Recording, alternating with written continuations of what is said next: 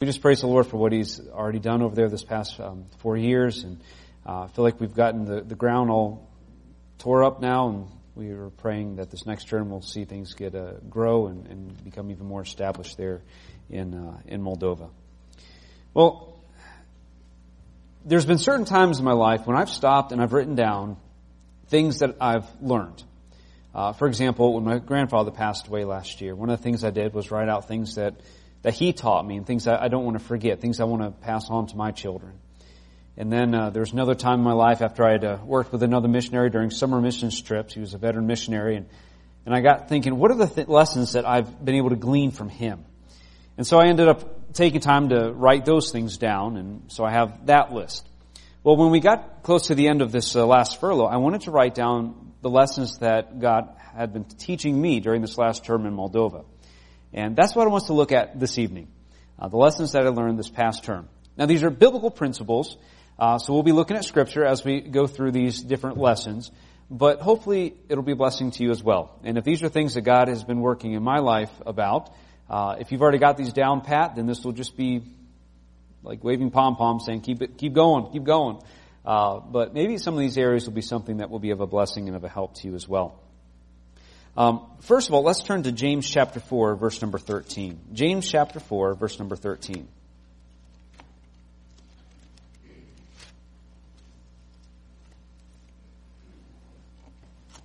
Very familiar verses, and uh, let's see what it says here. James chapter 4, verse number 13. Go to now, ye that say, Today or tomorrow we will go into such a city and continue there a year and buy and sell and get gain, whereas ye know not what shall be on the morrow. For what is your life? It is even a vapor that appeareth for a little time and then vanisheth away. For that ye ought to say, if the Lord will, we shall live and do this or that. But now ye rejoice in your boastings. All such rejoicing is evil. Therefore to him that knoweth to do good and doeth it not, to him it is sin. In these verses we see this. People that think they have the guarantee of tomorrow without recognizing that tomorrow may not be there there's a problem. Here the Bible teaches us that if we end up having our plans and we're convinced that tomorrow we'll be able to do such and such, uh, we're fooling ourselves. And the first principle that was the lesson for me, the first lesson in Moldova was this. Today's opportunities may be gone tomorrow. Today's opportunities may be gone tomorrow. There were some times this past term in Moldova when I learned this the hard way. In our prayer letters, I had uh, mentioned about uh, a young man by the name of Marcel. Uh, in our prayer letters, it was just the letter M. Um, we try to be sensitive since the stuff goes on the internet and such to not always plaster people's names on there. Uh, but Marcel had come during a Thursday evening, and he came in and afterwards I talked with him, and he said, "Listen, we just moved in town. I have two girls, and um, my daughters. I want them to grow up knowing the truth." But I can't teach them the truth if I don't know the truth. And previously, where he was at, someone had given him a Bible, and he started reading it. And as he was reading it, he started looking, comparing what the Eastern Orthodox Church teaches in Moldova versus what the Bible says, and he was saying they were, they're not matching. And so he had all these questions, and so I began to meet with him and answer questions. He was coming regularly to every single service. I was so excited. This was so encouraging for, uh, for me. And we, we had given the gospel during the, the messages, uh, but I was waiting for just the right time to get a sit down just one on one with him and just hit it hard on the gospel to, just to find out whether or not he truly is born again. Well, before that happened, his daughter got sick and then I visited them in the hospital and then they just disappeared out of town. I mean, just disappeared. His wife, him, never saw him again. I have no idea what happened. I know he was waiting for a uh, work visa to work in another country in Europe, and I don't know if that came in and he just left and just didn't tell me. I don't know. But in through this, I saw I lost my opportunity. It was just another quick reminder that the plans that we have, we may not be able to put them into practice tomorrow. And so it is important for us to not put off tomorrow what we can do today. You ever heard that phrase? Something, my mom used to always have a phrase like that. But it's not just in the area of, of giving the gospel. Maybe, maybe there is someone that you know you need to share the gospel with and you haven't done it yet. And you keep thinking, well, I'll wait, I'll wait, or, you know, I need to build a relationship with them first. Uh, let, let me ask you something. In the Bible, when you read about when Jesus met the lady at the well, How many months did he spend getting to know her and build a relationship? It was a matter of minutes, we could say, okay? And he already started into the gospel with her. And I believe building relationships are important. We've seen how people's attitude towards us in Moldova has changed with time. When they see that, is their talk to match their walk? And they've seen a difference. And so there's been changes in that towards the, the positive over there. But I believe we are believing something that's not true if we think that we have to build relationships with people before we give the gospel. I don't find that in the Bible. When Jonah walked into Nineveh, how long did he wait before he started preaching? I don't think he waited. And so let me encourage you in this. Don't put off giving the gospel to someone. Do it as soon as possible. Don't waste those opportunities.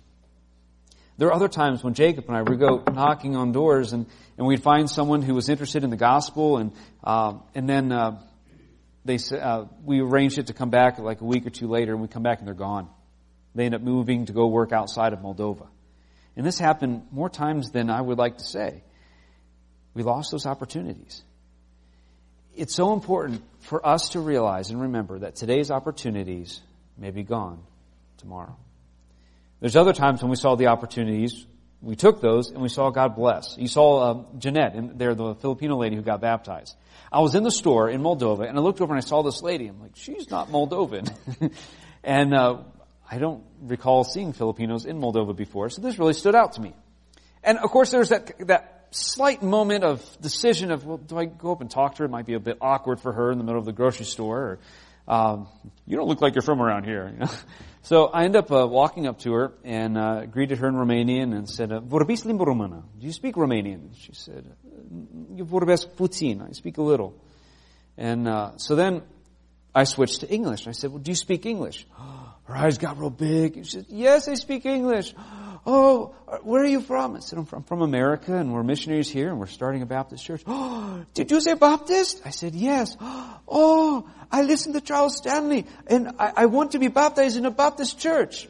She had trusted Christ a number of years ago. I think it was around six to eight years previously. And due to her husband, who's German, he's a road engineer, and uh, so she's been living in different countries. A lot of sometimes it's been in uh, Muslim countries. So she's not had an opportunity to follow the Lord in believer's baptism. And so we had the privilege of baptizing her. But it was just a reminder again, uh, the time that we were in the same city and never saw her, there's a good possibility that I may ne- have never seen her again. It was a chance, it was an opportunity that by God's grace, I didn't put off for another time. And we saw God bless it. Tamara, the one that I ended up uh, leading to the Lord, uh, Jacob and I went and visited her, gave her a ride, and um, ended up getting to give her the gospel, and she trusted Christ. There's times where we've seen that because we took the opportunity, how many doors God ended up opening up and how God worked. Maybe it's not about witnessing. Maybe it's you need to go apologize to someone and make things right. And you keep thinking, well, you know, maybe another time, or you may not have tomorrow. Don't put off what you need to do now. The Bible says, for him that knoweth to do right and doeth it not, it's what? It's sin. Don't lose the chance of saying to your father, your mother, your children, I love you. Don't put it off. You may not get it tomorrow. Let me encourage you in this area. Today's opportunities may be gone tomorrow. Let's turn over now to Proverbs chapter 14, verse number 4. Proverbs chapter 14, verse number 4, and we'll see the next lesson from this last term. Proverbs chapter 14, verse number 4. The verse says this, where no oxen are, the crib is clean, but much increase is by the strength of the ox.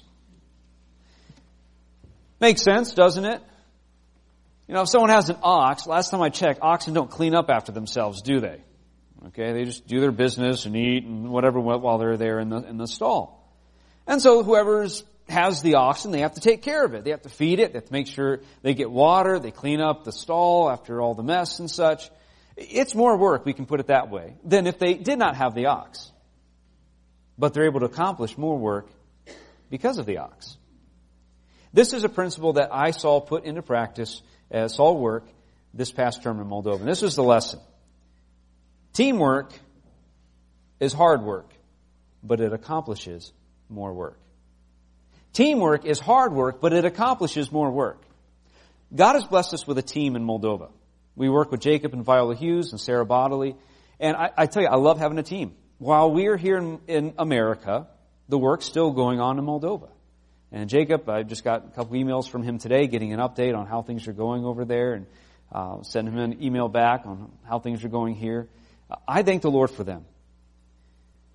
To be able to, to work together with other people, it's a blessing. To not have to be over there trudging through that, the work by ourselves.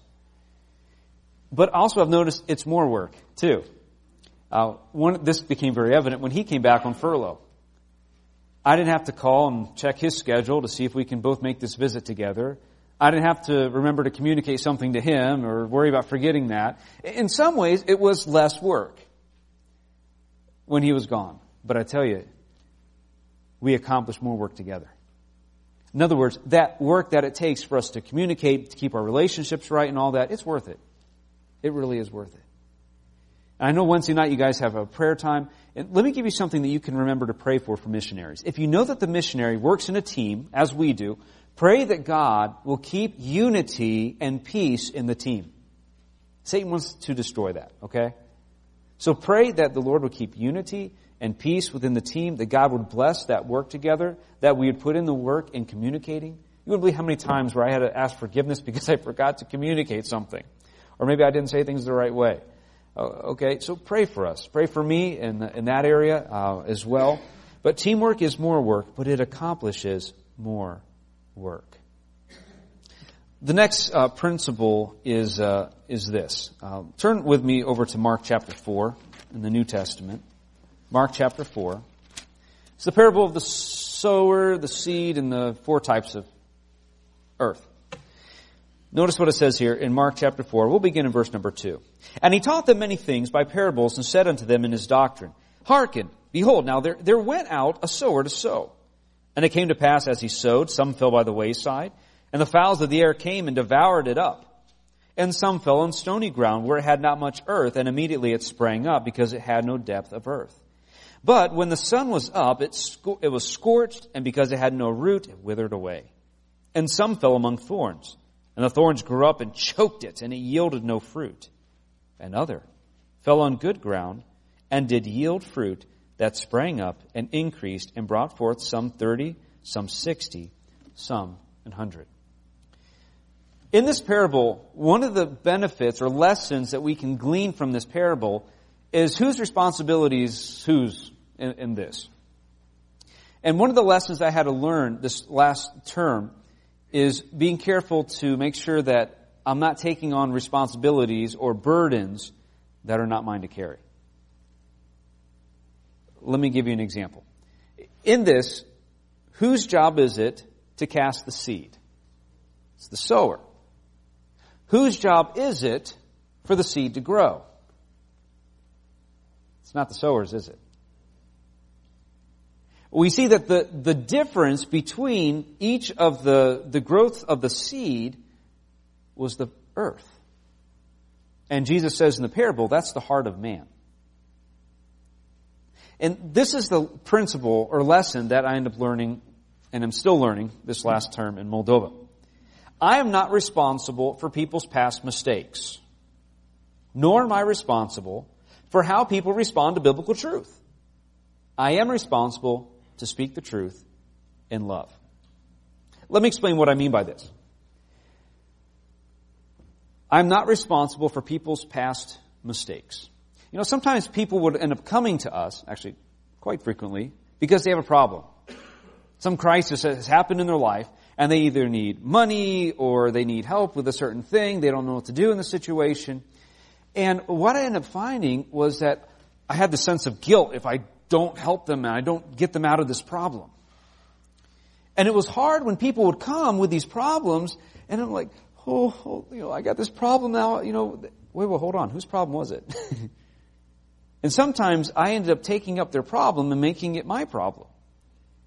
But the problem was that sometimes they got into these situations because of bad decisions, sometimes sinful decisions. And I started realizing that, you know what, it's not my burden always to carry in these kinds of situations. I am not obligated to always help. And there's some cases I should not help. We help a lot of people. If you go over to, over to Soroka and you start talking to people in our neighborhood, you'll find out. We help people. But I started realizing I have to be very careful in, first of all, keeping in mind that people's, I'm not responsible for their past mistakes. They made the mistake with it. They made the bad decisions. And that doesn't mean that I have to bail them out. Sometimes I have to go, you know what, I, am sorry, I, I'm not going to be able to help you this time. Why? So that they can learn the lesson. If a guy's a drunk and he's always needing food, you keep feeding him, guess what he's going to keep doing? you know, a hungry stomach might get him a little more sober. It's important for us to have wisdom in these things. Another thing you can pray for us is for wisdom in these decisions. It's hard was it just today? I think it was. We got a, an email or, uh, from someone in Moldova about a crisis that they're in. Uh, I'm not responsible for people's past mistakes. Second part is, nor am I responsible for how people respond to biblical truth. Sometimes I've had to tell people, listen, you know, the reason why this came about is because of this. And, and, and the Bible says this about this situation. Well, if all they're wanting is a bailout, and not want to listen to it, you know, sometimes they don't respond the most positively. but I can't take it personal. I'm not responsible for how they respond to biblical truth. Just like the sower who casts the seed there, he's not responsible for whether it grows or not. And when we give the gospel to people, when we give biblical truth, when we give biblical advice, friends, brothers and sisters, listen to me. If they don't respond the right way, don't take it personal. Don't get discouraged. Don't feel guilty because it's not your responsibility for how they respond to it. And that's hard sometimes. Because when people get upset, when we try to lead them in the right way, there's a tendency to feel guilty, to feel hurt, and what have you. But we're not responsible for how they respond to it. But we are responsible to speak the truth in love. It is important how we give the truth. It, that is very important. It is important that we give the truth. We must give it in love. I'm not responsible for people's past mistakes, nor am I responsible for how people respond to biblical truth. I am responsible to speak the truth in love. Turn with me now to Proverbs chapter 12, verse number 1. Back to the Old Testament. Proverbs chapter 12, verse number 1. The principle is this. You will learn more and grow more from people's correction and criticism than from people's praise. I'll say that again. You will learn and grow more from people's correction than from people's praise. Notice what the Bible says about this. Proverbs chapter 12 verse number 1. Whoso loveth instruction loveth knowledge, but he that hateth reproof is brutish. Over in chapter 27 verse number 6. Faithful are the wounds of a friend, but the kisses of an enemy are deceitful. Then over in chapter 28, verse 23, it says, He that rebuketh a man afterward shall find more favor than he that flattereth with the tongue. We like praise, don't we? It feels a whole lot better, doesn't it? Hearing, brother, that message was a blessing to me. Yeah, it feels better than, hey, um, that was taken out of context. you know, when we get correction instead of praise, yeah, it hurts, doesn't it? It's very easy for us to become defensive when someone ends up correcting us or pointing something out. It's because they're stepping on a pride. We saw those verses in Proverbs and it says what? The kisses of an enemy, enemy, enemy, I can't even speak. The kisses of an enemy are deceitful, but faithful are the wounds of a friend. If you don't love reproof, it says you're brutish. If you love reproof, you're wise. And also, when you reprove someone, not maybe at that moment, but it says afterward, you'll find more favor. It says there in Proverbs chapter 28. You'll find more favor than someone who just gives praise and flattery with the tongue. How do you handle correction? Maybe the correction comes from the pastor. Maybe it comes from hearing the Word of God preached. Maybe that correction comes from a boss. Younger people, maybe the correction comes from a parent. Wives, maybe the correction comes from a husband. Wherever this, maybe we're at work, from a boss, how do you handle correction? Do you accept it? Do you thank the person for it? to tell them thank you? Yes! That's a great way to respond, isn't it? I've never, never done that before. Try it. When you get correction, thank the person for it. Why? Because they're going to help you grow. Let me give you an example. When we were in Moldova, and when I started doing the Bible study with Nadia, she was also in the video. Her daughter, uh, Sophia, was also in the video. Well, we started doing the Bible studies at her house, and Jacob was with me, and we'd read through a chapter, and then we'd uh, discuss it. Uh, we, would discuss it verse by verse as we'd go through it. But Nadia's daughter kept correcting me with my Romanian, how I was reading it. No, the accent's on this other part. No, you didn't pronounce this word correctly. No, blah, blah. There were times when we would leave the Bible study, and Jacob would look at me and say, Whoa, I didn't know if we were going to make it through reading the chapter. How do you deal with that? But because of her and because of that correction, I can read the Bible in Romanian much more fluently. I know how to enunciate the words correctly. Why? Because of the criticism. If she would have said, Oh, David, you do it so well. Oh, as a foreigner, you read the Romanian so well. But she's hearing all these mistakes. Would that have helped me? No.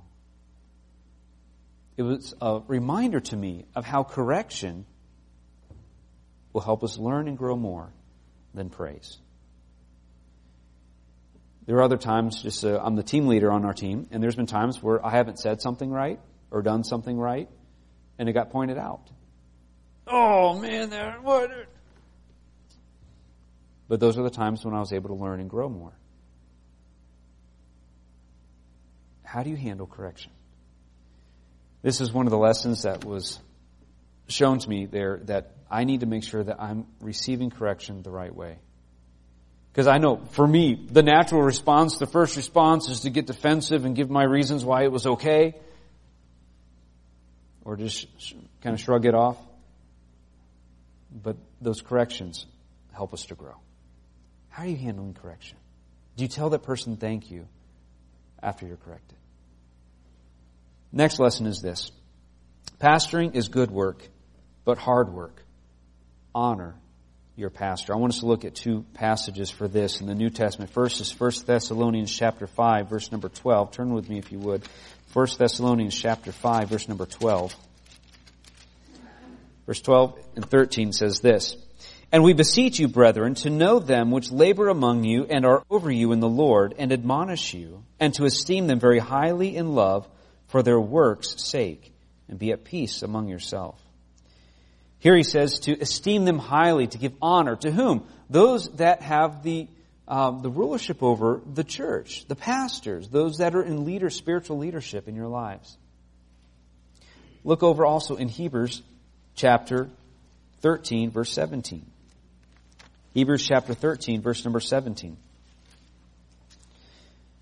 I believe this is in, in, reference to the spiritual leadership. It says, Obey them that have the rule over you and submit yourselves, for they watch for your souls as they that must give account, that they may do it with joy and not with grief, for that is unprofitable for you. This last term in Moldova was the first time in my life when I had the responsibility to, to function in the role of a pastor.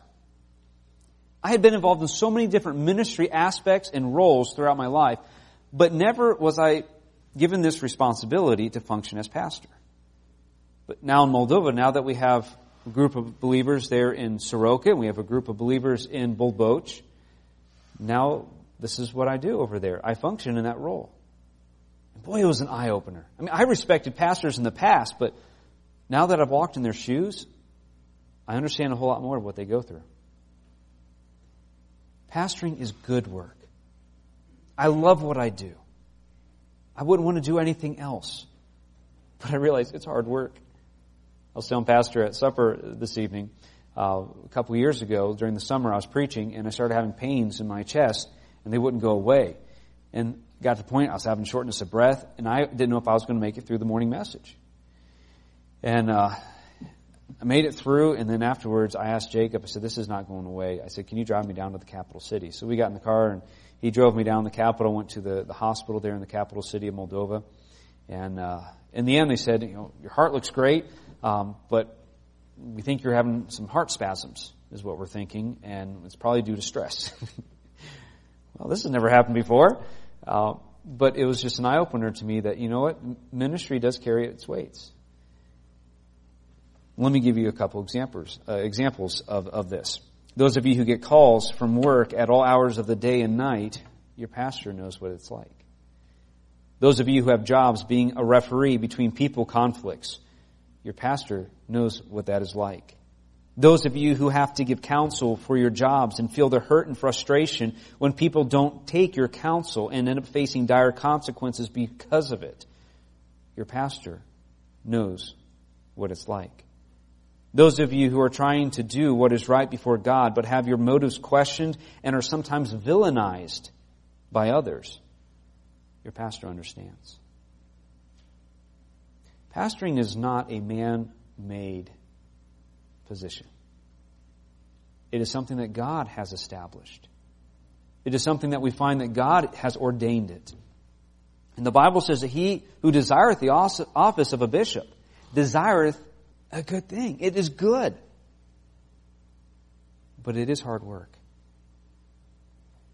A lot of times people just see what the pastor does on Sunday morning, Sunday night, midweek service. But there's a whole lot that goes on behind the scenes. Praying, weeping, wanting to know, God, I need your wisdom on this situation. I want to help these people. Lord, I see how, what direction they're going in, and this isn't the right direction. Lord, what do I do? And then sometimes doing everything that, that we can in our, in our, our own power, in our responsibility, what we're supposed to do, and just knowing the rest is in that person's hand between them and God. Pastoring is hard work, but it's good work. The last principle I want to see is this. If you'll turn over to Matthew chapter 9, verse 36. Matthew chapter 9, verse 36.